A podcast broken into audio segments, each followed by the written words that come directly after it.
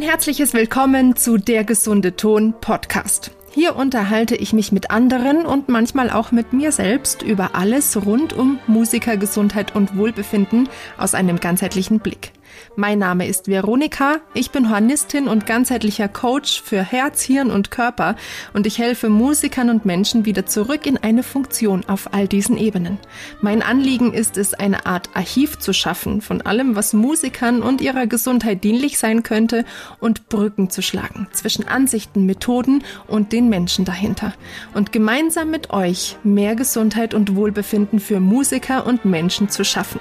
Denn ihr könnt mir dadurch helfen, diesen Podcast wachsen und gedeihen zu lassen, indem ihr ihn mit anderen teilt, kommentiert und liked. So wächst die Wahrscheinlichkeit, dass ihr genau die Menschen erreicht, die vielleicht etwas Hilfe und Unterstützung hin zu mehr Gesundheit und Wohlbefinden gebrauchen können.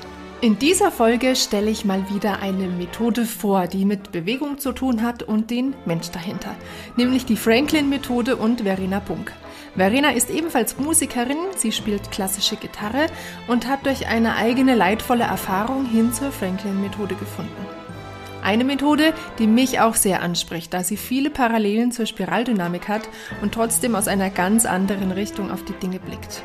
Wir haben uns darüber unterhalten, was die Franklin-Methode ausmacht, wie sie ihr geholfen hat und warum es für uns alle, egal ob Musiker oder nicht, einfach super ist, wenn wir mehr über unseren Körper und unsere Anatomie verstehen und somit schließlich eigenverantwortlich für uns nutzen können. Ich wünsche euch jetzt also viel Spaß mit Verena Bunk und der Franklin-Methode.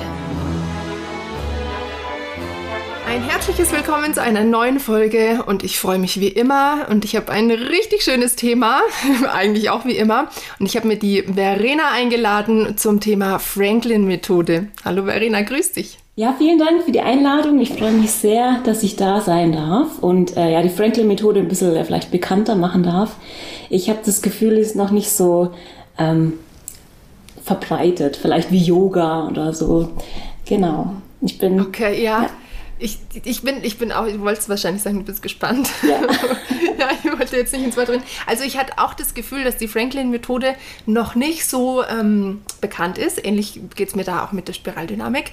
Wobei ich jetzt lustigerweise gesehen habe bei mir zu Hause äh, äh, an unserem äh, Dorfkasten, jedes Dorf hat ja so einen Veranstaltungskasten, hing jetzt so ein Aushang, dass äh, jemand mit den Kurgästen Spiraldynamik macht. Das fand ich ganz toll, da habe ich mich richtig gefreut. Vielleicht ist es ja mit der Franklin-Methode jetzt bald genauso, dass du irgendwie die, die dir immer mehr begegnet und immer mehr sich dafür interessieren und dafür wollen wir heute auch ein bisschen sorgen mit der Folge. Also, erstmal wird mich natürlich interessieren, so deine Geschichte hin zur Franklin-Methode und vielleicht auch, ja, der Weg davor, was so dein Leidensweg war. Ganz viele haben ja erstmal so einen kleinen Leidensweg hinter sich gebracht. Ne? Ja, sehr gerne. Also bei mir war es so, ich habe schon immer Gitarre gespielt in der Musikschule und ähm, ja, da irgendwann, wenn man ein bestimmtes Level erreicht, steigt vielleicht auch die Spannung im Körper. So war es zumindest bei mir so, dass äh, Druck von außen kam und der Druck hat sich irgendwie in meinem Körper wiedergespiegelt.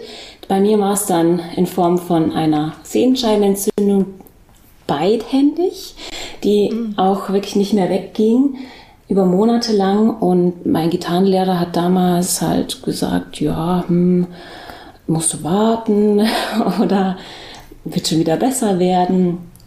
Es war ein bisschen seltsam, ähm, dass mir quasi niemand helfen konnte. Ich bin von Orthopäde zu Orthopäde und ich dachte schon, ich kann nie wieder richtig spielen. Es war damals so, ich war 16, 17 vielleicht und ich wusste aber eigentlich, also in mir drin wusste ich, es gibt einen Weg. Es muss einen Weg geben. Und dann war ich bei einem anderen Masseur, glaube ich, war das, der dann zu mir gesagt hat, doch, das wird wieder. Und das war der Erste, der an mich geglaubt hat und gesagt hat, das, das wird wieder, du musst einfach diesen Muskel wieder auf Länge bringen. Der war so innerhalb dieser Zeit dann so verkürzt, ich konnte, also ich kann auch heute den Arm nicht mehr komplett ausstrecken. Okay, immer noch. Ja, also das war schon extrem, aber der hat mir dann gezeigt, was ich machen muss, dass es wieder besser wird. Und dann ging es so Schritt für Schritt. Dann habe ich verstanden, woran es lag. Es lag eigentlich an meinem Nacken. Also mein Nacken war so zu, dass sich das eben wirklich nach unten gezogen hat. Und von da an war mir klar, ich brauche einen Ausgleich zum Gitarrespielen, zum vielen Sitzen, zu dieser einseitigen Belastung.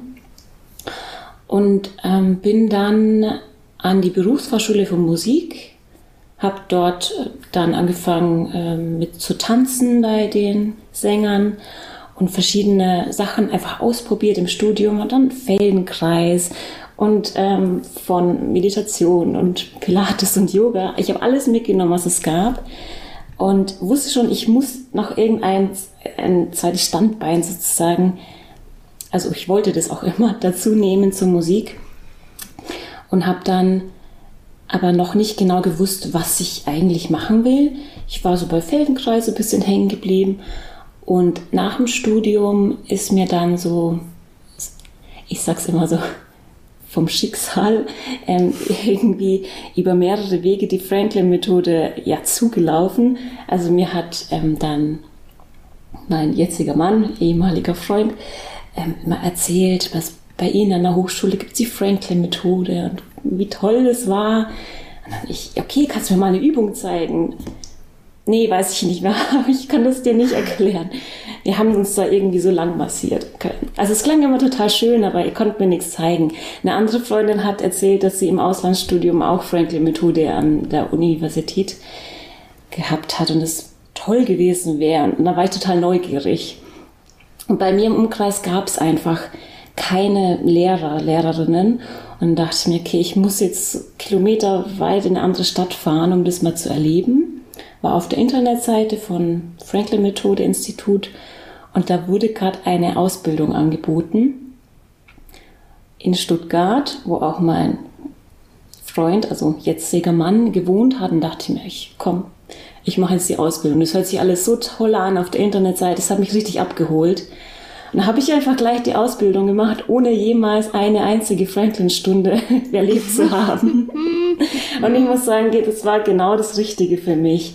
Ich konnte dann so Schritt für Schritt verstehen, wieso mein Körper eben zum Beispiel diese Sehenscheinentzündung entwickelt hat, wie ich sie wieder losbekomme und den Körper so, so richtig von innen her verstehen. Das hat wirklich mein ganzes Gitarrespielen auch verändert. Ja, und jetzt ähm, bin ich quasi dabei, die Franklin-Methode selber weiterzugeben, weil ich da total äh, fasziniert bin von diesem Modell.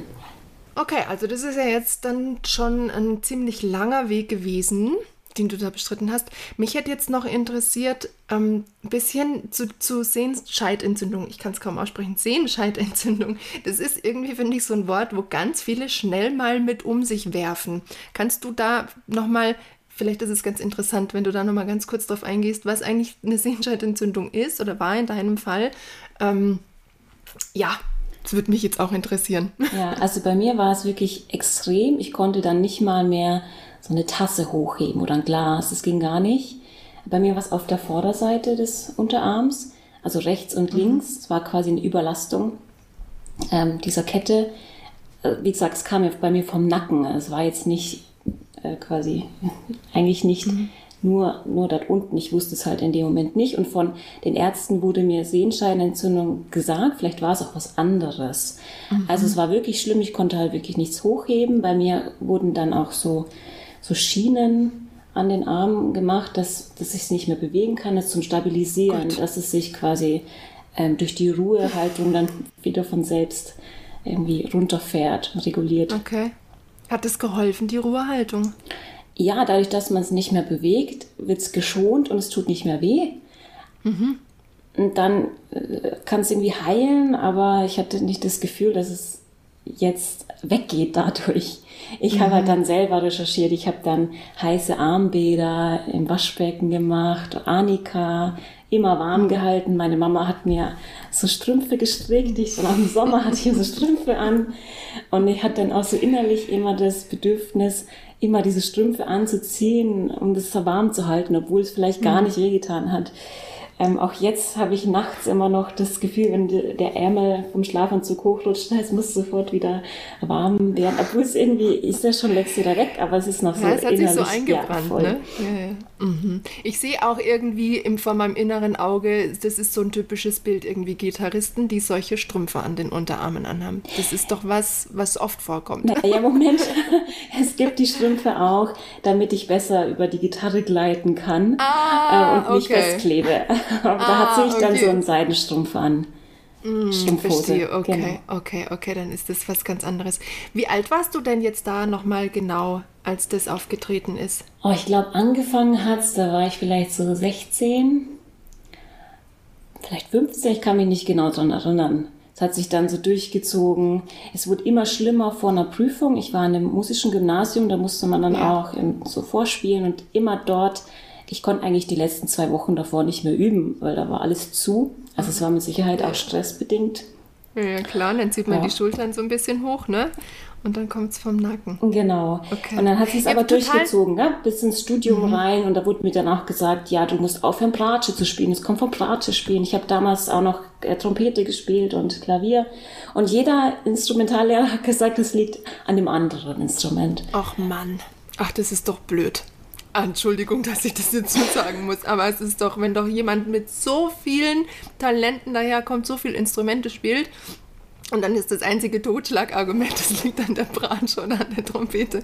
Herzlichen Glückwunsch. Also es ist schon manchmal sehr weit gefehlt mit der ähm, wirklichen tiefen Ahnung, habe ich das Gefühl manchmal. Von daher umso besser, dass es Menschen wie dich gibt, die da ein bisschen mehr Licht jetzt ins Dunkel bringen. Und mit der Franklin-Methode bist du dann, wie du schon sagst, ja echt voll vertrauensvoll ins kalte Wasser gesprungen. Hat es dann auch gleich funktioniert? Ja. Also du hast dann wahrscheinlich auch in der Ausbildung, äh, wird man ja selbst auch ähm, behandelt, nehme ich an, oder? Also ihr habt auch an euch gegenseitig wahrscheinlich. Also die Franklin-Methode ist eigentlich ähm, wie so eine große Toolbox, kannst du es dir vorstellen, Werkzeugkoffer mit verschiedenen Methoden, die da drin liegen und jeder kann für sich da was rausnehmen. Das heißt, ich behandle eigentlich nicht dich, sondern du behandelst dich selbst mit diesen verschiedenen Werkzeugen. Mhm. Das finde ich so toll. Es ist schülerzentriert. Ich würde dir nie sagen, du musst jetzt den Arm so und so hochheben, sondern ich sage dir vielleicht, spür mal rein in deine Knochen. Wie geht der Knochenrhythmus? Kannst du das wahrnehmen? Also sehr von dir aus quasi mhm. er, erfahren sozusagen. Man erfährt den Körper auf neue Art und Weise. Und bei mir war es so, die, der allererste Tag von dieser Ausbildung war echt krass. Also ähm, ich kenne meinen Körper eigentlich halt nur wie er vorher war, eher so auch mit Rückenschmerzen und, und unbeweglich, steif eher. Und dann war ich in der Ausbildung und der erste Bewegungseinheit war mit Bällen. Wir arbeiten mit Franklin Bällen, also weichere Bälle. Und ich habe mich danach gefühlt, ohne Witz, wie ähm, als könnte ich irgendwie die ganze Welt umarmen. Ich war so total offen. Ich, ich stand sehr präsent einfach mit dem ganzen Körper im Raum. Ich habe mich noch nie so gut gefühlt mhm. und dachte mir, wow, das war jetzt vielleicht eine Viertelstunde und ich fühle mich so gut ich, wie noch nie in meinem Leben, also präsent in meinem Körper und so wach und aktiv lebendig. Wie kann ich das immer haben? Das war mein erster. Mhm. Wie, wie würde es sich anfühlen, wenn ich so auf der Bühne sein könnte, so mhm. Gitarre spielen könnte? Ja, mhm. das war für mich eben so ein Aha-Moment. Mhm. Dann jetzt fragen sich wahrscheinlich schon die meisten und ich auch, was ist die Franklin-Methode? Worum geht's da? Lass uns da jetzt mal reinhüpfen und ich lasse dich jetzt einfach mal erzählen. Was gibt's zur Franklin-Methode? Also die Franklin-Methode arbeitet mit Imagination, also der Vorstellung von inneren Bildern. Ich sage immer innere Bilder, wenn man sich das vorstellt. Aber eigentlich gibt es verschiedene Arten von Bildern. Es kann sein, ich stelle mir die Anatomie vor, also wirklich, wie sieht der Knochen aus? Und es ist alles dynamisch, also nicht so, okay, der Knochen sieht so aus. Hm. Es bringt uns ja nichts. Wir stellen uns vor, zum Beispiel, wie das Schulterblatt aussieht, wie es sich dann am Rücken entlang bewegt, um unsere Beweglichkeit zu verbessern. Wir können uns aber auch, weil Anatomie manchmal schwierig ist, sich vorzustellen, etwas Metaphorisches dann vorstellen. Zum Beispiel statt dem Schulterblatt kann ich mir ein Seifenstück vorstellen, das so über den Rücken gleitet. Dann stelle ich mir jetzt quasi die glatte Seite vom Schulterblatt vor okay, das ist die Seife und je mehr ich mit, ihr könnt auch mal mitmachen, je mehr ich die Schulter bewege und mehr vorstelle, kommt mehr Seifenschaum, desto geschmeidiger wird es vielleicht schon. Mhm. Und da kann man sich auch gerne einen Lieblingsduft vorstellen oder ja, eine Farbe. Also so, wie es für euch eben passt. Ja, und ich finde es so faszinierend, wenn ich mir was vorstelle, hat es meistens sofort einen Effekt auf meinen Körper. Negativ und auch positiv. Das heißt, wir arbeiten da auch mit individuellen Bildern. Es kann ja sein, dass jemand sagt, boah, jetzt mit der Seife kann ich gar nichts anfangen. Okay, dann nimm was anderes. Nimm vielleicht etwas Öliges oder also Massageöl, Wasser, Honig. Also was, was dich irgendwie da inspiriert, Geschmeidigkeit reinzukriegen. Es gibt dann verschiedene Arten von Bildern. Das wäre jetzt ein inneres Bild. Ich kann mir aber auch ein äußeres Bild vorstellen, dass vielleicht Wasser über meinen Rücken fließt. So, das ist außerhalb von meinem Körper. So. Aber prinzipiell anatomische, metaphorische Bilder sind so, ja, der Kern der Franklin-Methode in Verbindung dann mit Bewegung. Und mit Bällen und mit Bändern kann man das Ganze dann immer noch spielerisch erweitern. Aber Kern ist wirklich, dass man die Anatomie verkörpert. Also die Knochen, die Muskeln, die Organe, die man ja alle in uns so tragen, dass wir die erfahren über Selbstmassage und da, wo wir eben nicht hinkommen, über unseren Geist, über die Imagination. Und man spürt dann eben auch immer mehr diese Verbindung zum Körper. Dadurch, dass ich den wirklich anders wahrnehmen kann jetzt, ja, spüre ich dann, ob es mir auch gut tut. Vielleicht in der Yoga-Übung oder im Pilates merke ich dann, tut mir die Übung gerade wirklich gut oder mache ich einfach nur das, weil das der so anleitet oder die? Mhm. Mhm. Total spannend. Ich finde, ähm, was mich auch so angesprochen hat, eben diese, diese Wahrnehmungsbilder. Und ich arbeite auch ganz viel mit so Wahrnehmungsbildern oder ich habe immer eine sehr bildhafte Sprache, wenn ich auch mit jemandem arbeite, ob jetzt mit Musikern oder, oder anders. Und ähm, ich finde es so schön, wie das bei den meisten eigentlich klickt und ankommt und eigentlich erst darüber ankommt. Also es ist ganz selten, dass jemand nichts damit anfangen kann mit so einem Bild. Aber gibt es das trotzdem? Unterscheidet ihr dann, ähm, also wenn, wenn du jetzt auf jemanden triffst, der, der so gar nicht mit so Bildern arbeiten kann, wie gehst du dann daran? Ja, das gibt's. Äh, auch gar nicht so selten. Also ich habe die, die, Erfahrung gemacht, dass Kinder sehr gut auf innere Bilder ansprechen, da auch sehr kreativ sind, ihre inneren Bilder auch preisgeben und, und teilen genau. wollen. Und bei manchen Erwachsenen, da schlagen die nicht an. Da sagen die, das kann ich mir nicht vorstellen oder ja. ähm, spüre ich jetzt nicht. Dann sage ich, okay, ja. kein Problem. Ähm, das ist ja nur ein Teil der Franklin-Methode. Wir mhm. arbeiten dann halt mit den Bällen, so bis vielleicht irgendwie diese Propriozeption, habe ich vergessen, Propriozeption aktivieren, also ja. die Sinneszellen, jetzt ganz leinhaft ja. ausgedrückt, ähm, zu aktivieren, dass man überhaupt erstmal wieder spürt. Und vielleicht funktionieren die Bilder bei dir erst, wenn du einen Monat geübt hast, wer weiß, vielleicht auch nie. Mhm. Aber einfach offen sein dafür und probieren. Vielleicht ist es auch total falsches Bild. Vielleicht funktioniert bei dir nicht die Bahnschranke, sondern die Fahne oder was weiß ich. Ja. Ja. Dann sucht man einfach ganz lang, bis man irgendwie einen Zugang zu der Person, zu dem Menschen dann findet, ne? Genau. Also ich werfe in meine Unterrichtsstunden immer viele Bilder rein und ich sage auch immer, das ist total individuell, ob es jetzt funktioniert, ob es nicht funktioniert oder ob man eben bei der Anatomie bleibt. Weil die Anatomie ist meistens Zahlen, Daten, Fakten, die bei ja. Erwachsenen oft gut eben funktionieren. Mhm. Ja, so Beweismaterial auch, mhm. ne? dass, der, dass der Verstand, der Kopf, diese Krönung unseres Hirns quasi da auch ähm, überzeugt wird. Es ist ja auch gut, dass wir den haben, diesen, diesen Verstand, aber er steht uns doch manchmal so ein bisschen im Weg und Kinder, wie du schon sagst, tun sich da wesentlich leichter. Was ich jetzt total äh, lustig fand, wie du gesagt hast, mit der Proprio, Pro, die Berührung, die Pro, Proprioption. Es ist ein schweres Wort. Ja. Propriozeption, genau, das wollte ich sagen. ähm, ich finde es so cool, weil ich beschäftige mich ja auch total viel mit dem Hirn. Und wenn wir uns berühren und allein aber auch wenn wir uns vorstellen, das ist, das ist nämlich jetzt der Beweis, das Gehirn kann nicht unterscheiden, berühre ich mich wirklich oder ist es gerade Vorstellung. Damit tut sich unser Hirn ganz, ganz schwer. Und die, der, der Teil, der für die ähm, Berührung zuständig ist, der sitzt hinter dem Teil, von, vom Hinterkopf gesehen, ähm, oder eigentlich vor dem Teil, der für die Bewegung zuständig ist. Und wenn die Berührung, wenn der Berührungsteil Informationen und Glucose bekommt, dann arbeitet auch der Bewegungsteil mehr, dann bekommt der gutes Futter und dann setzt er Bewegung frei. Und das ist so schön. Also wenn wir uns berühren, ja, ich habe es auch schon mal in einem anderen Podcast gesagt, dann wird äh, Oxytocin freigesetzt, ein gutes Hormon, dass wir uns wohlfühlen. Also da spielt ganz viel mit zusammen. Merkst du, in diese, in diese Franklin-Methode kann ich jetzt schon wieder tausend Brücken reinschlagen von anderen Sichtweisen. Und das finde ich einfach so cool, wenn sich Dinge so verbinden lassen. Ähm, ja, und ich da einfach auch neues Zeug mitnehmen kann. Du hast jetzt gemeint, äh, Franklin-Methode ist nicht nur diese inneren Bilder, ist auch Anatomie. Was, was ist es noch? Gibt es noch mehr mhm. andere mhm. Sachen?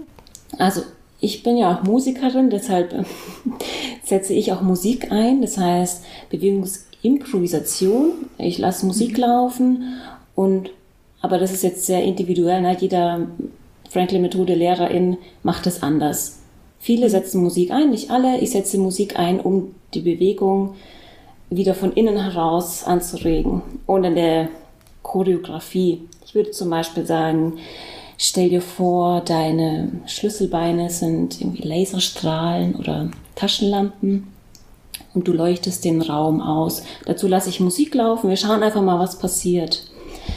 Ähm, oder Selbstgespräche also positives oder negatives Selbstgespräch, dass man sich einfach mal im Experiment Wörter vorsagt, zum Beispiel über den Rücken. Wir könnten das mal als kleine Übung machen.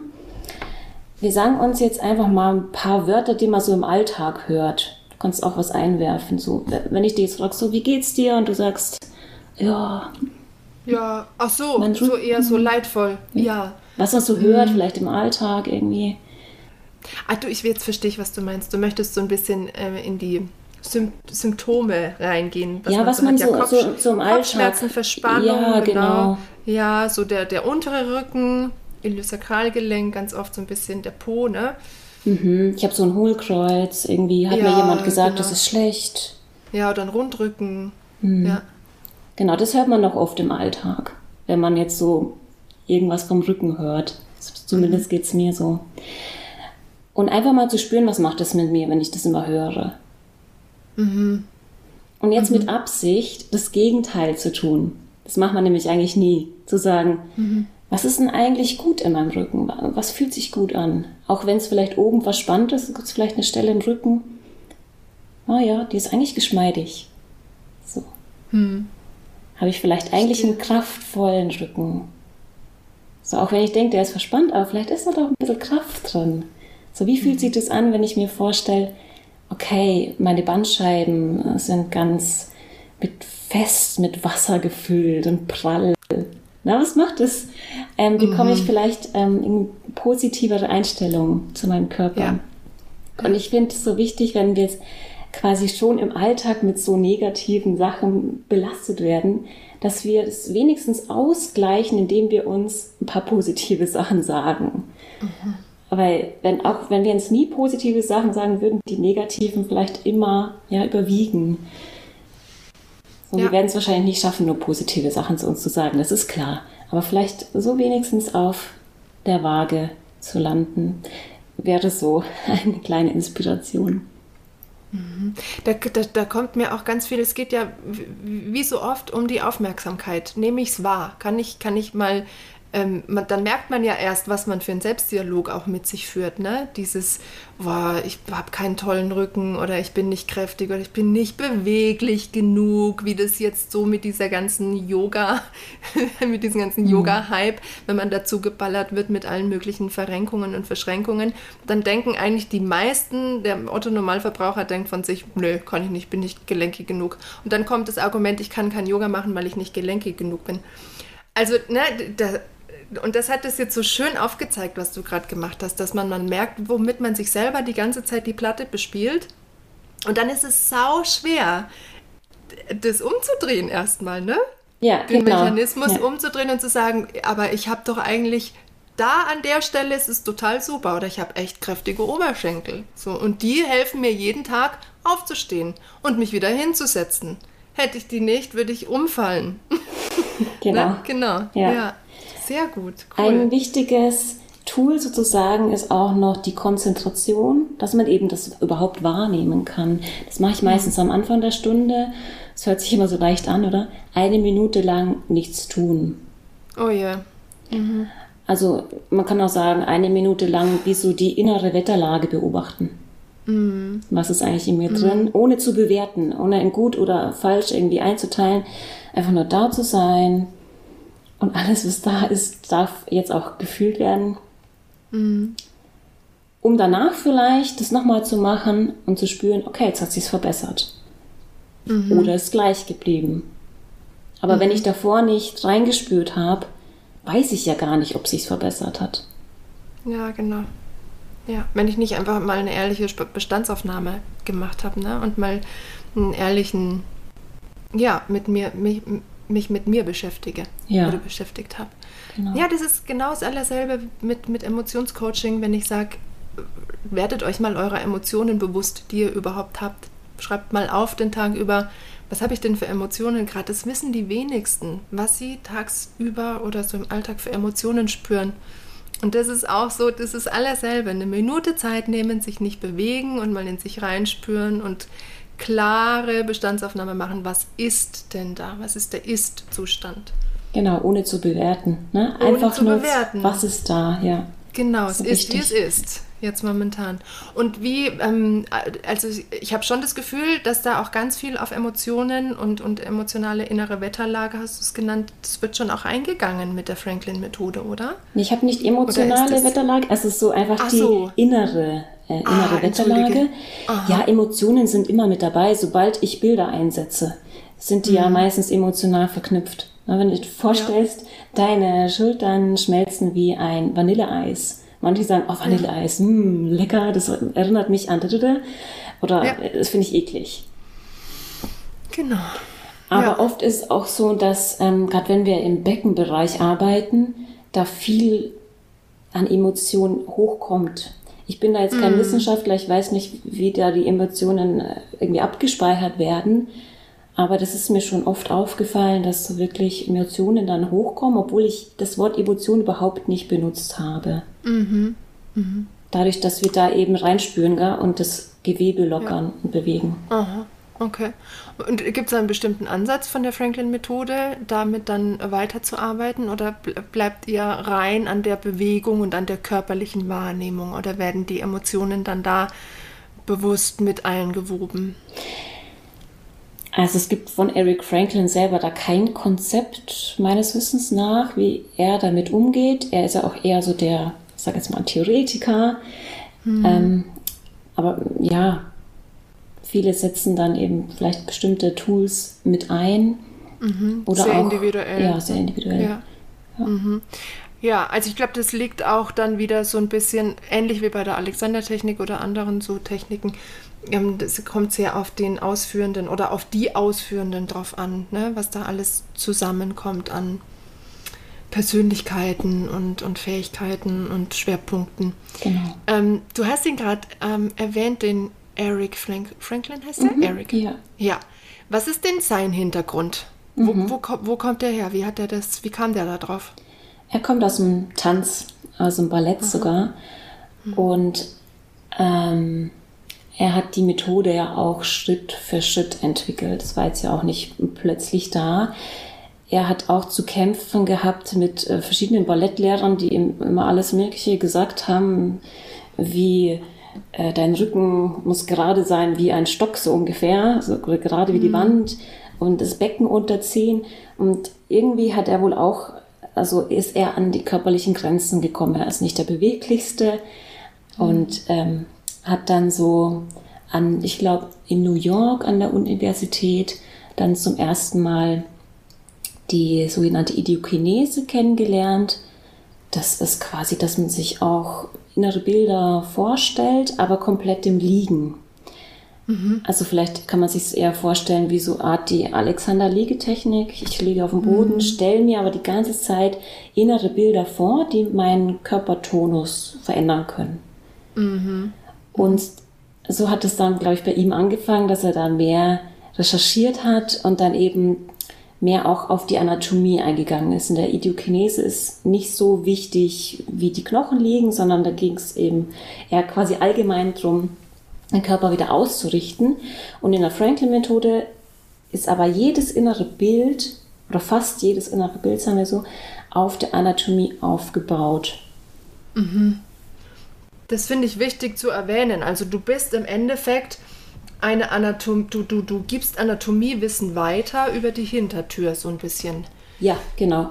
Ja. Also ich okay. gebe aber auch Anatomie direkt weiter, indem ich Knochenmodelle zeige, Knochenmodelle anfassen ja. lasse und, ja. und wir ja auch unsere Muskeln selbst massieren können und die, die Stränge, die Verläufe der Faszien entlang gehen können. Mhm. Ja, finde ich total wichtig. Ähm, ist auch eins meiner Anliegen, den Menschen, Musikern, wie auch immer, ähm, Wissen über sich selbst zu vermitteln. Also das ist so krass, wir bewegen uns ja mit unserem Körper und haben so wenig Ahnung. Und dann ich wieder mit meinem Schwerpunkt Gehirn, noch, noch viel schlimmer, noch viel krasser, nicht schlimmer. ähm, da sitzt was zwischen unseren Ohren, was so komplex ist und was alles bestimmt. Und ja, 90 also Prozent haben null Ahnung davon. Das finde ich einfach, also da liegt so viel Potenzial drin. Und dieses, was ist es deiner Meinung nach, wenn, wenn man dann mehr über seine Anatomie weiß, was verändert sich dann oder was, warum ist es so gut? Es verändert sich Erfahrung? ungefähr alles. Also mhm. zum ersten Mal hinterfragt man Dinge. Wenn man zum Beispiel weiß, wie der Knochen Knochenrhythmus im Becken läuft, wie, ja, ich will jetzt da nicht drauf eingehen, aber mhm. dann würde jetzt jemand im Pilates äh, dir sagen, zieh das Steißbein nach vorne zum Beispiel. Und ich weiß mhm. aber, der anatomische Vorgang ist komplett das Gegenteil. Mhm. Okay, dann ähm, weiß ich, das, was die mir sagt, ist vielleicht nicht unbedingt so, wie der Körper das ja. natürlicherweise machen würde. Und jetzt kann Aha. ich mich entscheiden, folge ich der Lehrperson, weil die hat genau. ja auch eine Intention damit, sie möchte irgendwas, oder folge ich ja. dem körpereigenen Empfindungen, zu sagen, ich mache das so, weil der Körper das auf natürliche Art und Weise schon so eingebaut hat und ich unterstütze ihn dabei. Ja. Das heißt, verstehe. auch beim, beim Gehen, beim Laufen, ähm, wenn ich eine Tasse aus dem Schrank hole, kann ich den Körper unterstützen, indem ich mir innere Bilder vorstelle, die den Knochenrhythmen entsprechen. Knochenrhythmen sind ähm, quasi, dass die Knochen sich in einer bestimmten Art und Weise zueinander verhalten Aha. In, in der Spiraldynamik ist es ja auch ähnlich, oder? Dass die ah, ja, in der Spiraldynamik sagen wir ganz viel äh, in Achterbewegungen. Also wie du jetzt vom, vom Beckenrhythmus gesprochen hast, das ist bei uns, weiß ich nicht, ob es bei euch auch so ist. Das Becken bewegt sich in, in, einer, in einer Achterbewegung beim Gehen. Also das quasi Standbein ist tiefer und dann, wenn es zum Spielbein wird, geht es nach vorne. Ich mache jetzt hier ganz viel mit meinen Händen, gerade für alle, die zuhören. Marina nickt ganz einfach. Ne? Also dann gibt es so einen nach hinten laufenden Achter. Wer mehr darüber erfahren möchte, kann übrigens auf meinem YouTube-Kanal äh, sich da auch weiter über die Spiraldynamik informieren. Äh, und bestimmt auch bei der Verena. es würde mich jetzt nämlich interessieren, wie ihr den, wie, wie der Beckenrhythmus bei euch ist. Ja, eigentlich genauso. Nur vielleicht genauso. sehr, sehr detailliert, indem ich an den vorderen, oberen Darmbeinstacheln spüre, wenn ich ganz langsam ja. bewege, wie die Becken sich bewegen. Es verfringt sich, genau. Es verfringt ja. sich, ja. Also ich ja. gehe dann in Etappen. Also zuerst spüre ich nur in der einen Ebene, es geht nach vorne zurück. Dann mhm. äh, lerne ich, okay, hinten gibt es auch das Kreuzbein, das, das mitgeht. Und dann gibt es quasi nicht nur das Vor und Zurück, sondern auch zur Seite. Mhm. Okay, und dann wird es diese genau. Achterbewegung. Genau. genau. also das die Ebenen, das habt ihr dann wahrscheinlich auch, diese Sagittal, Transversal und ja. Longitudinal-Ebene. Genau, das ist diese drei, diese 3D-Ebenen. Man kann Bewegung und Körper quasi nicht nur eindimensional wahrnehmen und das ist wahrscheinlich so ein bisschen das Problem von vielen, dass dass ich mich früher auch eher eindimensional wahrgenommen hat. Und wenn man mal diese 3D aus, aus diesen drei Schichten gerade runter, äh, horizontal und von der Seite, dann hat man dann ganz anderes Gefühl für seinen Körper. Und wie du schon sagst, man kann, wenn man weiß, wie, wie funktioniert das eigentlich, kann man eher für sich entscheiden, nehme ich das jetzt von einer anderen Person an oder lasse ich das für mich? Ja. Ja, und das passiert so oft. auch, auch in Yogastunden, überall. Es ist ja alles gut gemeint, um Himmels Willen. Ich will auch nicht kritisieren, aber es ist einfach ganz viel Zeug unterwegs, was wir viel zu schnell, viel zu unreflektiert einkaufen von anderen und werden fast schon hypnotisiert und wir sind dann irgendwann in so einem Chaos und haben überhaupt kein Gefühl mehr für uns selber. Wie soll es auch anders sein? Und da, ich finde es so toll, dass die Franklin-Methode da auch so schön ansetzt und da irgendwie einen guten Leitfaden gibt. Dass der Mensch selbst, sich selbst ermächtigen kann, am Ende sogar schon. Und ja. für sich selbst Verantwortung übernehmen kann. Genau. Eigentlich möchte ich, dass jeder, der zu mir in Kurs kommt, nicht abhängig wird von mir, sondern genau. danach rausgeht, sagt, oh, ich habe jetzt was fürs Leben gelernt, damit kann ja. ich selber weitermachen. Oder ich mhm. komme nochmal zu dir zurück, weil ich noch mehr lernen möchte. Mhm. Also ich habe so total das Gefühl, Verena, ähm, Kombination aus Franklin-Methode und Spiraldynamik wäre was richtig Cooles. Vielleicht sollten wir uns dann nochmal unterhalten. Wieso nicht, ja? Aber ähm, jetzt, weil du vorhin gesagt hast, ich würde dann noch gern etwas mehr drauf eingehen, weil ich es auch mehr verstehen will. Die Anatomie, also du sagst, ihr habt dann eine, eine Ahnung von der Funktion, was die Muskeln machen, wie die Bewegung funktioniert. Also es ist wahrscheinlich sehr ähm, fundiert ähm, anatomisch auch in eurer Ausbildung, dass ihr da geschult seid. Ja, und so gebe ich es auch in meinen Kursen weiter. Also ich zeige das Anatomiemodell, ich zeige ähm, Zeichnungen von Muskeln. Wir bilden mit unseren Händen äh, Muskelmodelle. Das könnte ja. jetzt äh, so der, also ich, ihr seht zwei Finger, die, ja. äh, zwei Hände, die ineinander gleiten, ein Muskelmodell, mhm. das sich, ich sage nicht verkürzt, sondern ineinander gleitet, wieder auseinander gleitet, könnte den Beckenboden darstellen. Mhm. Zum Beispiel könnte ich beim Einatmen die Hände auseinander fließen lassen, mir vorstellen, der Beckenboden weitet sich. Beim Ausatmen die Hände wieder ineinander gleiten lassen, die Finger ineinander gleiten lassen. Beim Ausatmen Beckenboden. Es geht wieder ineinander, die einzelnen Fasern sozusagen. Also so könnte man die Anatomie dann verkörpern. Viel mit Handmodellen. Auch. Mhm. Mhm. Okay. Mm, hast du das Gefühl, dass es gut tun würde, wenn, also ich habe ja, das ist ja einer meiner, meiner ähm, Ansätze, dass ich ja Brücken schlagen möchte zwischen so den einzelnen Disziplinen und dann noch mehr für Austausch, interdisziplinären Austausch, wie jetzt, wenn du sagst, die, die Pilates-Lehrerin sagt es irgendwie so und wäre aber schön, wenn man da vielleicht ein bisschen mehr ähm, Klarheit schaffen würde. Hast also Hast du auch das Gefühl, dass es mehr Austausch geben könnte zwischen unterschiedlichen Disziplinen oder Ansichten? Ja, wir würden alles so voneinander lernen. Ja. Ähm, die Pilates-Lehrerin hat ja eine Intention. Die möchte ja, ja etwas damit erreichen. Vielleicht genau. äh, gibt sie den falschen Hinweis. Vielleicht, ja. vielleicht äh, bräuchte sie quasi von der Spiraldynamik eine andere Idee, damit es auch mhm. anatomisch sinnvoll voller ist, damit man vielleicht nicht nur die Kraft in den Beckenboden kriegt, sondern gleichzeitig noch die Beweglichkeit. Mhm. Okay. Und du machst auch, hast du mir erzählt, du gibst quasi auch Kurse für Pädagogen, damit die diese Sprache der inneren Bilder auch in ihrem Unterricht mit anwenden können. Habe ich das richtig verstanden, oder? Genau. Also ich ja. gebe auch Kurse für Yogalehrerinnen, aber auch Musikpädagoginnen, Ergotherapeuten, also alle möglichen Berufsgruppen, die eben sich fortbilden möchten in diesem Bereich. Mhm. Und ähm, ich finde, gerade bei Musik habe ich das Gefühl, die PädagogInnen ähm, lernen im Studium ja auch kaum was über einen eigenen Körper. Und ja. ist ja dann logisch, wie kann ich es dann weitergeben, wenn ich es selber nicht gelernt habe? Ja. Und man hört vielleicht im Unterricht nur sowas wie aufrechte Haltung, setze ich gerade hin mhm. und dann ist schon die Frage, ja, was ist denn das eigentlich? Mhm. Und dieses Fadending, ich weiß nicht, was du davon hältst, wenn, wenn immer einer sagt, so stell dir den Faden am Scheitel vor und dich zieht da jemand hoch.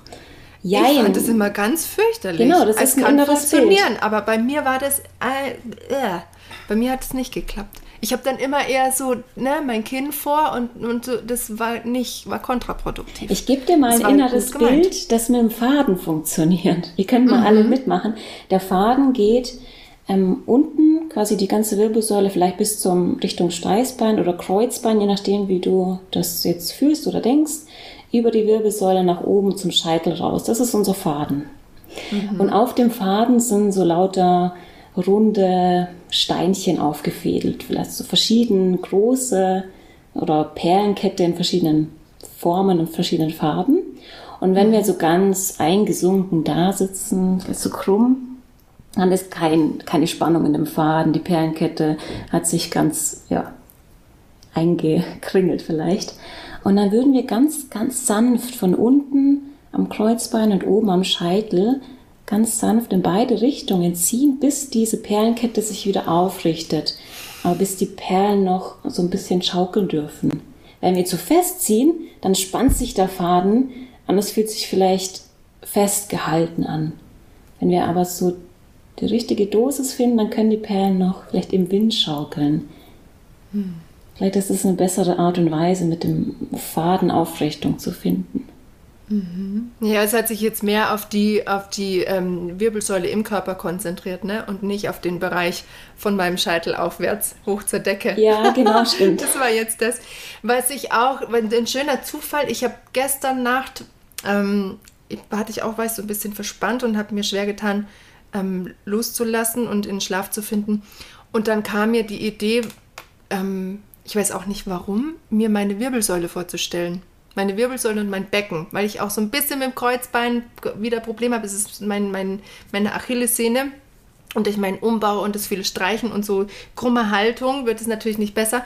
Und dann wurde das sofort komplett anders. Und ich dachte mhm. mir, ja, schau, das ist wieder ja, es wäre jetzt eher Franklin-Methode gewesen. Es ist jetzt nichts, was mir jemand in der Spiraldynamik oder so mitgegeben hat, aber das habe ich eher durch Alexander Technik bei der Uschi Hartberger jetzt äh, hätte ich jetzt mitbekommen können, bin ich jetzt intuitiv selber drauf gekommen. Aber das ist so, das war so spannend und dann dachte ich mir, ja, das kann, also es hat mein Kopf sich so erklärt, das kann sich auch nur ja dann wirklich irgendwie was verändern, wenn ich es wahrnehme, wenn ich, wenn ich, wenn, wenn da der Scheinwerfer hingerichtet wird und wenn ich mal so spüre, ah ja, da ist ja eine Wirbelsäule in mir drin und da sind Beckenknochen oder zwei Beckenknochen Schaufeln in ja. mir drin, ne? Genau. Und wenn wir den, wenn ich das nicht gemacht hätte, dann wäre ich immer wieder so in diesem, oh, es fühlt sich so doof an und ich kann nicht loslassen und was ist irgendwie. Also es war sehr hilfreich. Ja, also das ist ja schon ein anatomisches Bild gewesen, gell? gar kein ja, einfaches, ja, metabolisches, ja. ja. Nee, nee, nee, nee, ich habe schon meine, also ich wusste, wie viele Wirbel und ne, also das ist ja jetzt nochmal anderer Hintergrund, aber das muss man ja gar nicht wissen. Muss ja jetzt nicht wissen, wie viel Halswirbel ich habe.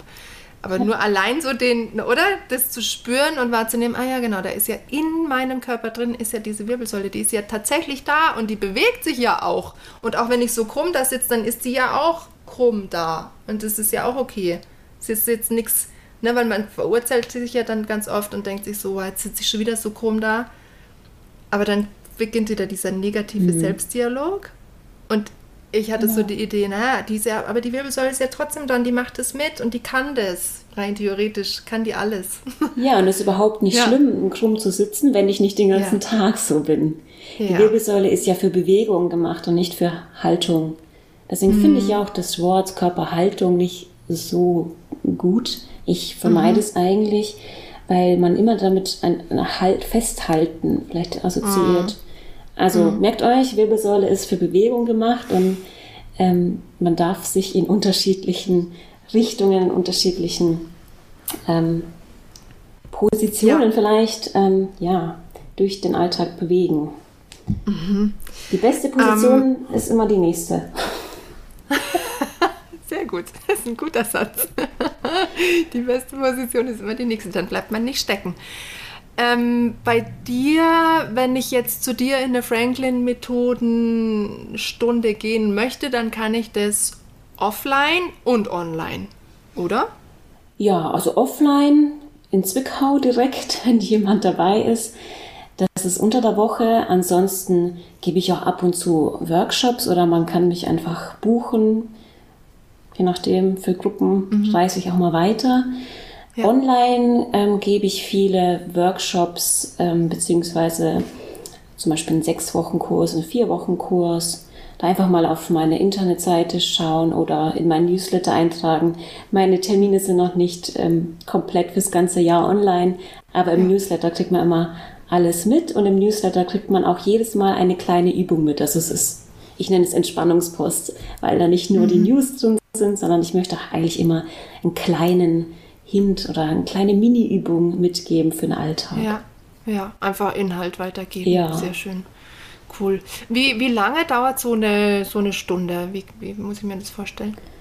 Was Ja, je nachdem, wie viel man Lust hat. Oder? Ähm, Jetzt gebe ich einen Kurs, der dauert zum Beispiel nur eine halbe Stunde. Das ist konstruktive Ruhe. Man liegt einfach nur am Boden, stellt sich innere Bilder vor. Ähm, die meisten Kurse, die ich mache, dauern so eine Stunde. Da kann man noch gut einfach auch Inhalt mitgeben, Bewegungseinheiten, auch Entspannungseinheiten. Aber auch eineinhalb Stunden gehen wunderbar. Also es ist alles dabei und jeder kann was finden. Auf meinem YouTube-Kanal gibt es auch 10 Minuten Videos, dann aber allerdings eher so mit Musik und Bewegungsimprovisation. Da habe ich jetzt weniger dieses präzise Wissen von der Anatomie. Das gibt es in meinen Kursen dann. Okay, okay. Und äh, das Letzte, was mich noch interessiert hätte, m, bei dir, was ich jetzt so äh, das Gefühl hatte, auch im Gespräch mit dir, bei dir ist es schon viel, was eher so ins Loslassende geht oder ins Weitende, ins Weiterwerden. Das war ja auch so deine erste Erfahrung, die du damit hattest. Gibt aber auch, glaube ich, Franklin-Lehrer, die ähm, viel so auf, nicht jetzt auf Krafttraining gehen, aber schon einen, einen gewissen Muskeltonus ähm, bearbeiten. So, oder? Ja, Also Franklin-Methode ist auch da noch ein bisschen variabel, je nachdem, wer es anwendet und unterrichtet.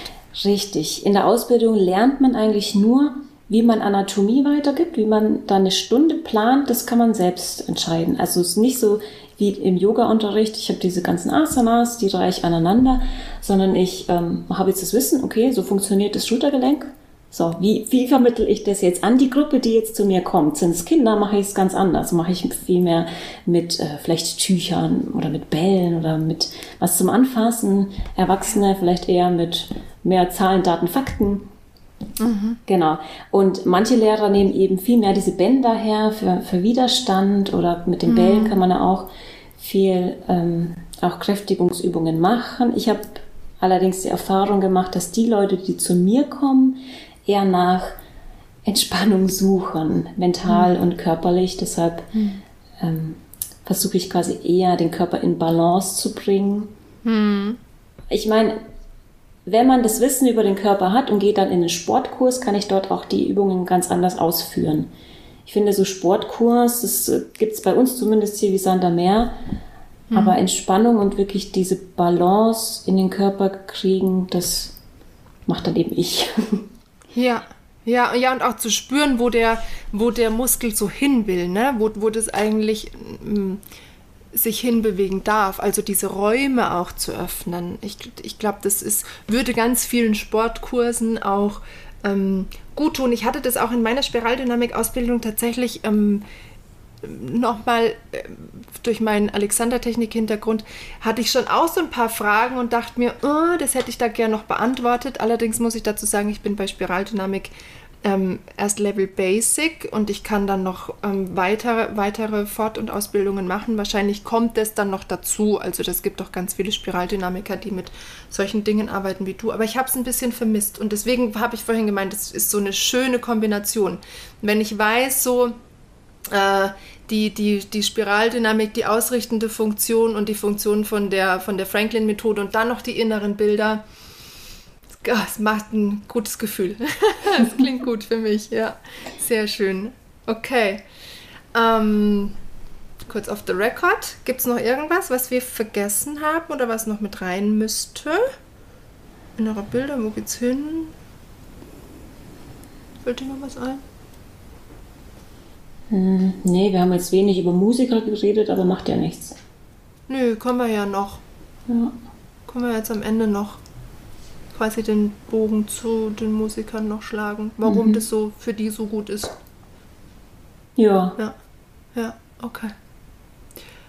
Äh, und als so abschließenden runden Bogen vielleicht können wir jetzt noch mal ganz kurz rausarbeiten, warum das dann eigentlich gerade für Musiker so gut ist. Aus deinem Erfahrungsschatz auch noch mal raus. Warum ist Franklin-Methode für Musiker so richtig gut? Ähm, ja, weil es eben so eine große Toolbox hat. Jeder kann sich das rausnehmen, was er braucht und dann auch, also entweder für sich selbst einsetzen, um, wie meine erste Erfahrung war, präsenter auf der Bühne zu stehen, und wirklich, also wir brauchen den Körper. Ohne Körper können wir kein Musikinstrument spielen. Und ja. wenn ich Lehrperson bin, dann eben auch dieses Wissen, dieses Körpergefühl an meine Schüler weiterzugeben. Also das ist mir halt ein großes Anliegen und es ist einfach. Es ist total leicht. Ich habe innere Bilder immer dabei. Ich muss nicht da jedes Mal in den Kurs gehen, sondern ich, ich stelle mir das vor und zack, ich kann üben. Die Bälle mhm. kann ich immer mal schnell irgendwie einstopfen. Mit den Bällen kann ich ganz schnell Lockerungsübungen machen, mich aufwärmen, meine Hände wach machen. Zwerchfell, Füße sind auch ganz wichtig. Ja, mhm. es ist einfach schnell zu machen und man muss nur wissen, wie es geht. Ja, super. Sehr gut. Kurz und knackig. Ich habe zum Abschluss noch, äh, wie, wie du jetzt ge gesprochen hattest mit den unterschiedlichen Wahrnehmungen, hatte ich noch das Bild. Ähm, ich hatte mal in der Rolfing-Stunde, hat der äh, Rolfing-Lehrer mal den Test mit mir gemacht und hat gesagt, dass ich mir vorstellen soll, meinen Arm, also ich soll, sollte meinen Arm zur Seite nach oben heben und dann hat er gesagt, und jetzt stell dir mal vor, dein Arm, deine Hand wird an einem Faden nach oben gezogen. Ne? Und mhm. ich habe dieselbe Bewegung gemacht, aber mit der Vorstellung, es wird an einem Faden nach oben gezogen. Und dann hat er gesagt, und jetzt dasselbe nochmal und stell dir vor, deine Hand wird jetzt von unten von einem Stab nach oben geschoben. Und es waren drei komplett unterschiedliche Bewegungen. Und ich irgendwann, irgendwann finde ich jemand, der das mit mir austestet und mit mir irgendwo in einem Labor mit so einem, mit so einem neurologischen Messgerät sich anschaut, warum, was, was im Hirn da anders passiert und was da die großen unterschiedlichen Zusammenhänge sind. Ich finde es hochspannend, hochinteressant und das ist wahrscheinlich auch was, was da wieder für die Franklin-Methode, wen es interessiert, wenn es jemand bei der Franklin-Methode gibt, der da so nerdig drauf ist wie ich, könnte euch auch interessieren. Also ich finde es auch super spannend und ich benutze tatsächlich immer verschiedene Bilder, wenn es jetzt um, einen Knochen geht oder ein ja, Bewegungs-, ein, ein Gelenk zum Beispiel. Ähm, ja. Innere Bilder, äußere Bilder in verschiedenen Richtungen. Also so wie du es gerade beschrieben hast, jedes mhm. Mal spüre ich was anderes, obwohl ich die, die gleiche Bewegung mache. Ja. Ich stelle mir einfach was anderes vor und die Bewegungsqualität verändert sich. Ja. Ja, super spannend. Ich finde es auch jedes Mal ja. wieder ja. erhellend. Egal wie oft man es macht, es fühlt sich immer anders an. Ja. Ja, also es ist vielleicht auch als Information für euch da draußen, es ist nicht lapidar und ähm, unwichtig, was ihr ähm, zu euch selber sagt und vielleicht auch, wenn ihr Pädagogen seid, zu, unser, zu euren Schülern, zu, unser, zu euren Schülern sagt. Also man muss jetzt nicht jedes Wort auf die Goldwaage legen, aber man kann schon mal drüber nachdenken, was benutze ich denn eigentlich für Wörter und für Bilder und auch mal gucken, was macht mein Schüler denn genau mit meinen Bildern oder meinen Worten, die ich mitgebe. Vielleicht sind die ja gar nicht so passend. Also da mhm. kann man auch wieder ein bisschen mehr eine Beziehung vielleicht auch zu, zu seinen Schülern aufbauen und ein ja. bisschen mehr. Oder andersrum. Ja. Hat der Oder Schüler andersrum. vielleicht noch tolle Bilder? Ja, genau. Total cool. Super. Wäre ich jetzt auch nicht drauf gekommen. Ja. Richtig, werde ich meine auch mal fragen. Ja. ja. Spannend. Okay, Verena. Sehr schön. Vielen, vielen Dank für das erhellende Gespräch und ähm, wir sehen uns im nächsten Labor. Ja, ich bin auf jeden Fall dabei. Sehr cool. Wenn es da draußen von euch irgendjemand gibt, der da schon mehr dazu weiß, oder vielleicht haben wir ja auch den einen oder anderen Neurologen, der zuhört, ähm, melde dich gerne bei mir. ich bin hoch, hoch interessiert. Wunderbar. Dann bleibst du mir natürlich aber noch kurz erhalten für meine letzte Frage. Na klar. weißt du Bescheid über die? Ich habe dich gar nicht gefragt über die letzte Frage, ne? Äh. Meine letzte Frage, die ich allen stelle, was ihre Version von einem gesunden Menschen Musiker ist. Jetzt habe ich dich ein bisschen überrumpelt damit. Ach so, doch, ja, ja, ich höre ja deinen Podcast. Ja. Aber ich wusste ja, nicht, okay. ob es. Genau. Okay, nee, das ist, das ist tatsächlich die letzte Frage. Okay. Also überrumpeln durch dich jetzt natürlich äh, ein kleines bisschen, wie die meisten, mit meiner letzten Frage, nämlich, was deine Version von einem gesunden Musiker, Schrägstrich Menschen oder beidem ist. Ein gesunder, also du sagst es ja schon, ein gesunder Musikerin sollte natürlich vielleicht mit einem gesunden Körper musizieren. Ja, und meine Vision ist eigentlich, dass alle, die mit ihrem Körper arbeiten, das sind auch MusikerInnen, ähm, ein Körpergespür, ein Körpergefühl entwickeln, ähm, das so von innen herauskommt. Also dass man seinen Körper, wie soll ich das sagen, ähm, so spüren kann, wie er ist. Ich kann das so stehen lassen. Also, dass das, das, was im Moment da ist, dass ich das wahrnehmen kann, ohne den, das Gehirn zu überfordern. Das kann ja nicht immer alles ähm, mhm. so sagen, eigentlich, es, es, nimmt es wahr, aber wir verstehen das nicht. Mhm. Oder? So ist es doch. Mhm. mhm. Ähm, dass wir aber es trotzdem unterbewusst spüren können. Also auch wenn ich jetzt so da sitze, kann ich spüren, wie mein großer C locker ist oder ist der verkrampft. Mhm. So. Mhm. Ich verstehe, was du meinst. Ich, ich würde es mir so erklären, vielleicht einfach den, diese Bewusstseinstaschenlampe, dass dieses ähm, Lichtfeld ein bisschen größer wird, vielleicht, dass ich ein bisschen mehr wahrnehmen kann oder weiß, ich kann mit meiner Taschenlampe an andere Orte hinleuchten. Das ist schön. Das ist ja. das ein bisschen? Ja, ja, genau, das ist es. Ja, genau. Okay. Damit schönen Abschluss gefunden. Ich danke dir für das schöne Gespräch. Danke dir. Gute Zeit. Und dir auch, danke. Und wieder geht ein schönes Gespräch zu Ende. Ich und Verena sind aber weiterhin in Kontakt und planen noch ein paar weitere Dinge miteinander. Wenn ihr darüber informiert bleiben möchtet, dann könnt ihr gerne auf unseren sozialen Kanälen vorbeischauen oder in die jeweiligen Newsletter eintragen. Denn wir haben jetzt gerade mal den großen C in ein Meer der menschlichen Komplexität von all unseren Systemen gesteckt. Und ich bin, wie einige vielleicht schon mitverfolgt haben, vielfältig am Vernetzen und Kontakte knüpfen. Mit anderen Musikern, Therapeuten, Ärzten und vor allem den Menschen dahinter, die ihr Wissen miteinander bündeln möchten, um so vielleicht zu einem gemeinsamen neuen Konsens und Verständnis zu kommen. Und natürlich werde ich mit diesen Menschen auch gemeinsame Folgen gestalten. Und ich kann euch sagen, da steckt so viel neues und bisher unbeachtetes Potenzial drinnen, dass mir fast schon der Kopf raucht bei so vielen neuen Synapsen, die da entstehen. Jetzt könnt ihr euch aber erstmal eingehender mit der Franklin-Methode und Verena beschäftigen. Sie hat übrigens auch einen YouTube-Kanal, auf dem ihr gerne mal vorbeischauen könnt. Ich verlinke wie immer alles in der Folgenbeschreibung. Ich freue mich auch riesig, wenn euch diese Folge und vielleicht auch eine andere gefallen hat und ihr etwas Nützliches für euch mitnehmen konntet. Sollte dem so sein, dann unterstützt mich doch gerne, indem ihr dem Podcast eine positive Bewertung gebt oder ihn gerne mit anderen teilt. Das erhöht nämlich die Wahrscheinlichkeit, dass er genau die Menschen erreicht, die vielleicht gerade ein bisschen Unterstützung hin zu mehr Gesundheit und Wohlbefinden gebrauchen können. Dafür wäre ich euch sehr dankbar. Nun aber genug. Ich wünsche euch zum Abschluss wie immer gesunde Töne. Bis zum nächsten Mal. Eure Veronika.